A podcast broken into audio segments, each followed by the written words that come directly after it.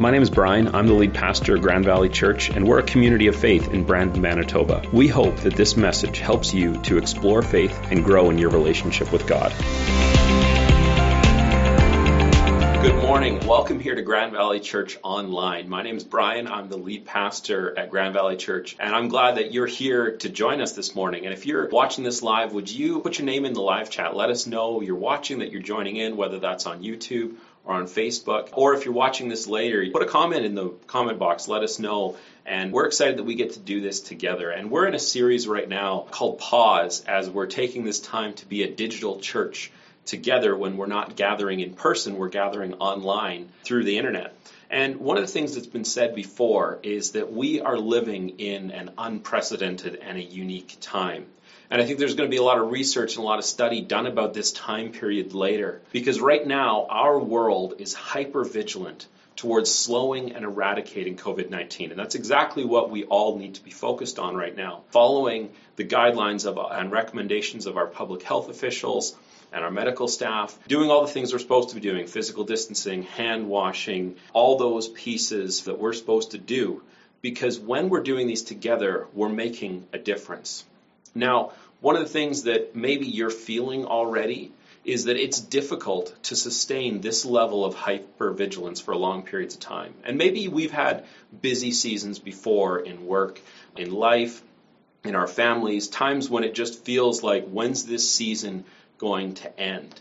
And we need to be careful in these busy seasons that we pace ourselves for the longer time period. And so Two weeks ago, when we started this series called Pause, we talked about self care. We talked about practicing self care and finding rest are essential for us in this time. And we brought up this term called sabbatical. And a sabbatical is a time of intentionally breaking out of our normal routines and dedicating this time to a specific purpose.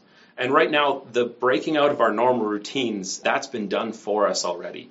But we get to choose what kind of purpose we're going to focus our time on because some of us are finding ourselves with more time on our hands of wondering what are we going to do with that time that we have. And as we talk about this idea of a Sabbath and rest, I want to take us to a passage in Matthew's account of Jesus' life. And there's four gospels in the New Testament Matthew, Mark, Luke, and John. And each one of them is written from a perspective of one of Jesus' followers. And so Matthew tells this of this time when Jesus was traveling and he looked around and he noticed that the people around him looked weary. And so Jesus stands up and he says to the crowds, he says, Come to me, all of you who are weary and carry heavy burdens, and I will give you rest. Now, this is a declaration of finding rest. And right now, we might put ourselves in that category of being someone who needs to find rest, that we want this burden of this time period we're in to be taken away. Now, when Jesus was talking to this group of people, I think he was talking about physical rest and spiritual rest. Because this was a culture that where almost everyone is involved in sustenance farming in some way. It's a labor intensive marketplace and at the time, there was also this spiritual undertone in the spiritual conversation that was happening at the same time. Because what Jesus says next is he says this.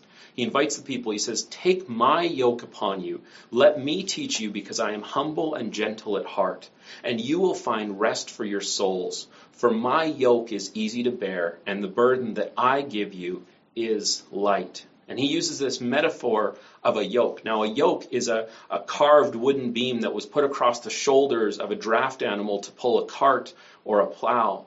But the term yoke had a second meaning in the first century because in the first century, rabbis, teachers of the Jewish law, often used the yoke as a metaphor for the requirements of their Torah law, that all 613 commandments found in the Torah would be referred to as the yoke of a rabbi, what a rabbi was teaching to their disciples. And so when Jesus says, I am humble and gentle, take my yoke upon you, for mine is light and easy to bear, he's actually almost making a bit of a veiled comment at the religious leaders of the day, saying they were putting too many burdens on the people. And then Jesus ends what he said with this. We go back. He says, For my yoke is easy to bear, and the burden that I give you is light. And so, what Jesus was telling these people in the first century is, and is what's true still for today, is that his yoke is lighter and easier to carry, and we can find rest as we follow him. That the requirements that Jesus is putting on his followers of saying, This is what it means to be my follower, to walk with me. His yoke is lighter and easier to carry. And so, what is Jesus' yoke? What does Jesus require of us? And that's a question that we always ask in the church, not just in this time frame, but we're always asking and saying, what does it mean for us to be Jesus' followers in our current day, in our current climate, in our world? Because I believe that the message of Jesus is truly timeless. That what Jesus has to teach us applies to everyone, everywhere, every time, and every place. But the way that we live that out often changes and the way and the how sometimes shift as our world and as our culture shifts around us. But at the core of it, what Jesus requires of us can be summarized by going to two passages that happen a little later in Matthew's gospel that we call the Great Commandment and the Great Commission. In the Great Commandment, Jesus was challenged about what's the most important out of those 613 laws. And Jesus says it's two of them. He says it is to love God and love others. And then after his death and resurrection, when he appears to his disciples, he gives them the Great Commission and he tells them to go and make disciples of all the nations, teaching them to obey the commands that Jesus has given them and to baptize people in the name of the Father, Son, and the Holy Spirit. Now, when Jesus gave the Great Commission, he also gave a promise. And this promise is found in Matthew 28, verse 20. Jesus says to his followers, and this applies even to today, he says, And be sure of this I am with you always, even to the end of the age. Now, Jesus' followers took this promise to heart. And after Jesus' death and his resurrection, there was only about 120 of his followers left that were gathered in Jerusalem when the Holy Spirit came and fell upon them and really became the birthday of the church when the disciples, when Jesus' followers started to do what Jesus had called him, them to do. When they went and they left the home they were hiding in, and they went to the streets and they began to preach and proclaim who Jesus is, his love for people, the relationship that God desires with everyone. And they carried and held on to this promise that Jesus was with them, even though he had ascended up to sit at the right hand of the Father, that Jesus was present and alive with his followers. And we believe that even to this day. And one of those early church leaders was a guy named Paul. And Paul came along a little bit after Jesus, and there was this remarkable encounter that he had with Jesus that completely changed and transformed his life. He went from someone who was persecuting Christians and trying to end the church to being the most well known church planter and church leader that's ever lived. And when Paul was writing to the church of Corinth, he told them this to encourage them.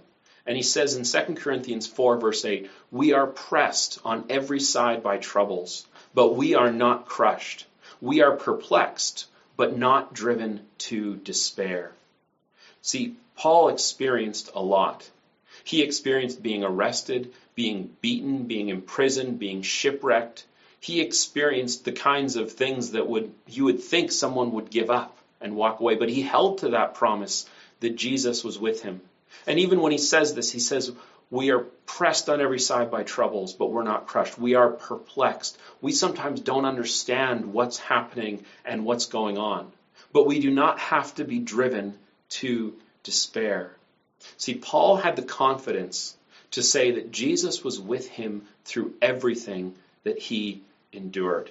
This was the promise that the early church held to, what empowered them to lead, what empowered them to share the truth of God's love, about the new way of being in a relationship with God that was made by Christ. And so later, when Paul was writing the letter to the church of Colossae, when he was writing to this group of churches in that area, he said this as he was trying to explain how do we live out our faith. And he said, above all, clothe yourselves with love, which binds us together in perfect harmony. This is a time period, an opportunity where even though we aren't gathering physically, we can still be bound together with the love that we show for one another and the love that we show to our communities, to our neighbors, in our workplaces. It's love that binds us together in harmony. And then in the next verse, he says, And let the peace that comes from Christ rule in your hearts. For as members of one body, you are called to live in peace and always be thankful. See, Paul understood what it meant to have Christ's peace living in him. Christ's peace enduring him through everything he was going through. And then he adds on these last four words almost as an afterthought when he says, and always be thankful. We might think that was just a, oh yeah, one more thing added on in this portion of the letter. But I think Paul was really getting onto something here. Because when we choose to be thankful, it can help us release what is burdening us. If we go back to what Jesus said when he said, Come to him and lay down our burdens and take the yoke that he gives us, take what Christ gives us instead of all the burdens that we carry. See, right now, a lot of us are experiencing fear. We're experiencing that what if syndrome where our minds want to run wild, running the, well, what if this happens? What if this happens? What if I get laid off? What if, you know, if you're an employer, you're thinking, what if I can't make payroll? What if I can't pay my employees? a lot of us are in this experience where anxiety and stress are raising, you know, what if what if there's another big change that happens? What if we're not able to do this anymore or, or do that anymore? Our minds can get stuck thinking about those things.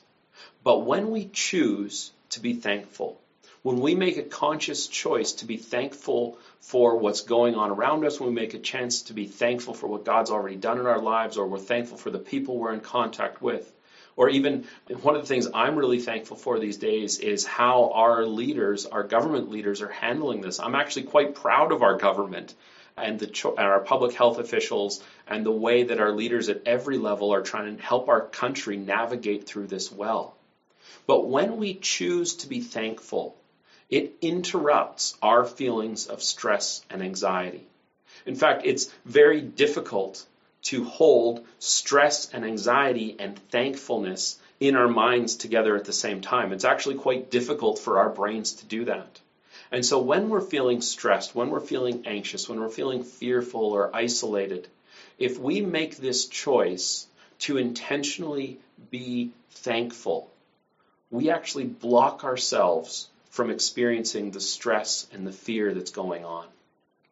See, I think when Paul added that on, and always be thankful, that being thankful is one of these keys that unlocks feeling peace, that unlocks being able to show love to one another when we choose to have gratitude for what's going on around us.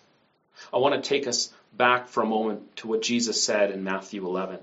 He said, Come to me, all who are weary and carry heavy burdens and I will give you rest.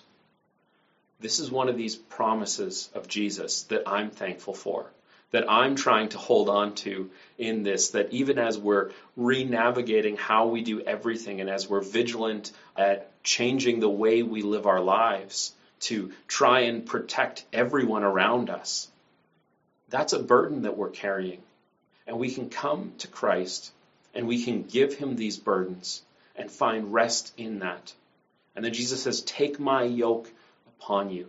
Let me teach you because I am humble and gentle at heart, and you will find rest for your souls. For my yoke is easy to bear, and the burden that I give you is light. That's what I want to take on right now.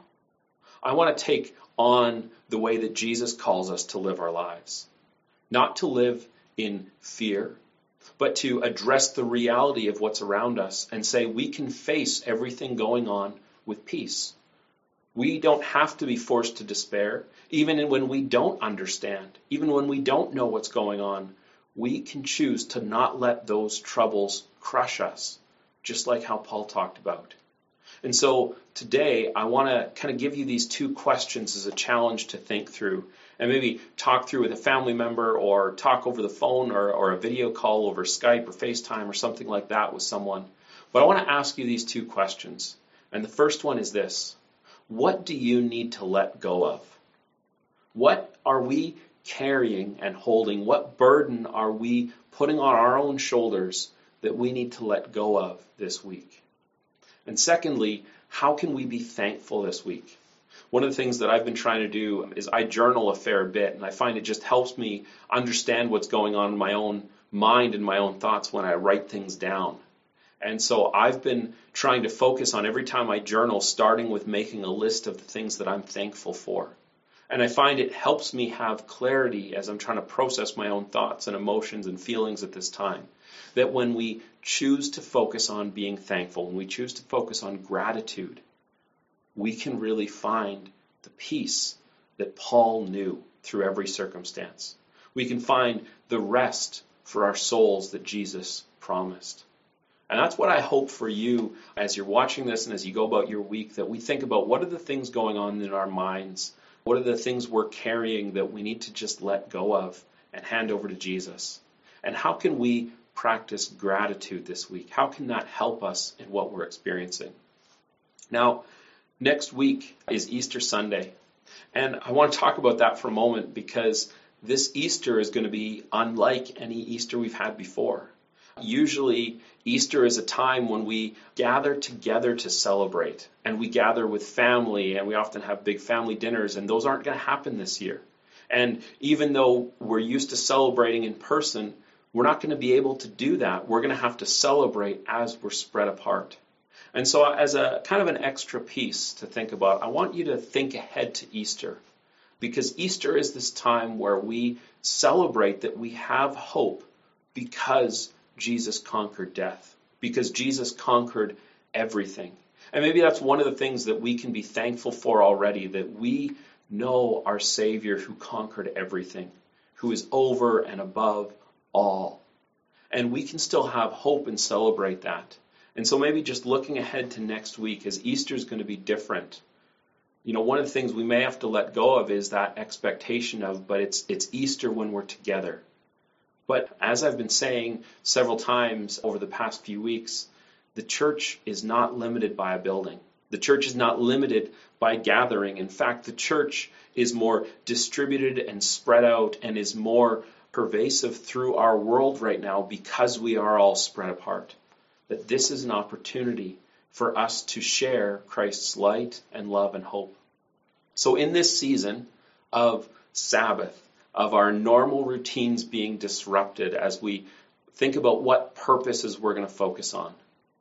What do we need to let go of? How can we be thankful? What are we looking forwards to? What are we still going to celebrate? What are we still going to focus on? How will we still show love? There is so much opportunity in what we focus on during this time of Sabbath. So thanks for being here. And maybe just before you go, take a moment and type in the live chat what is something you're thankful for right now? Or if you're watching this later, put it in a comment. What are you thankful for right now? Just take a moment and do that before you close out of this video. And so, thanks for being here. We're going to keep doing these every week where we're doing our church online. So, folks, I hope you have a great Sunday, and I hope to see you again this way next week.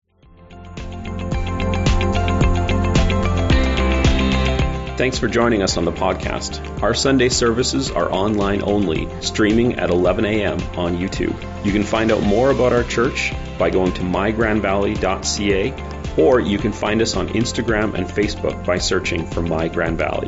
Thanks for listening.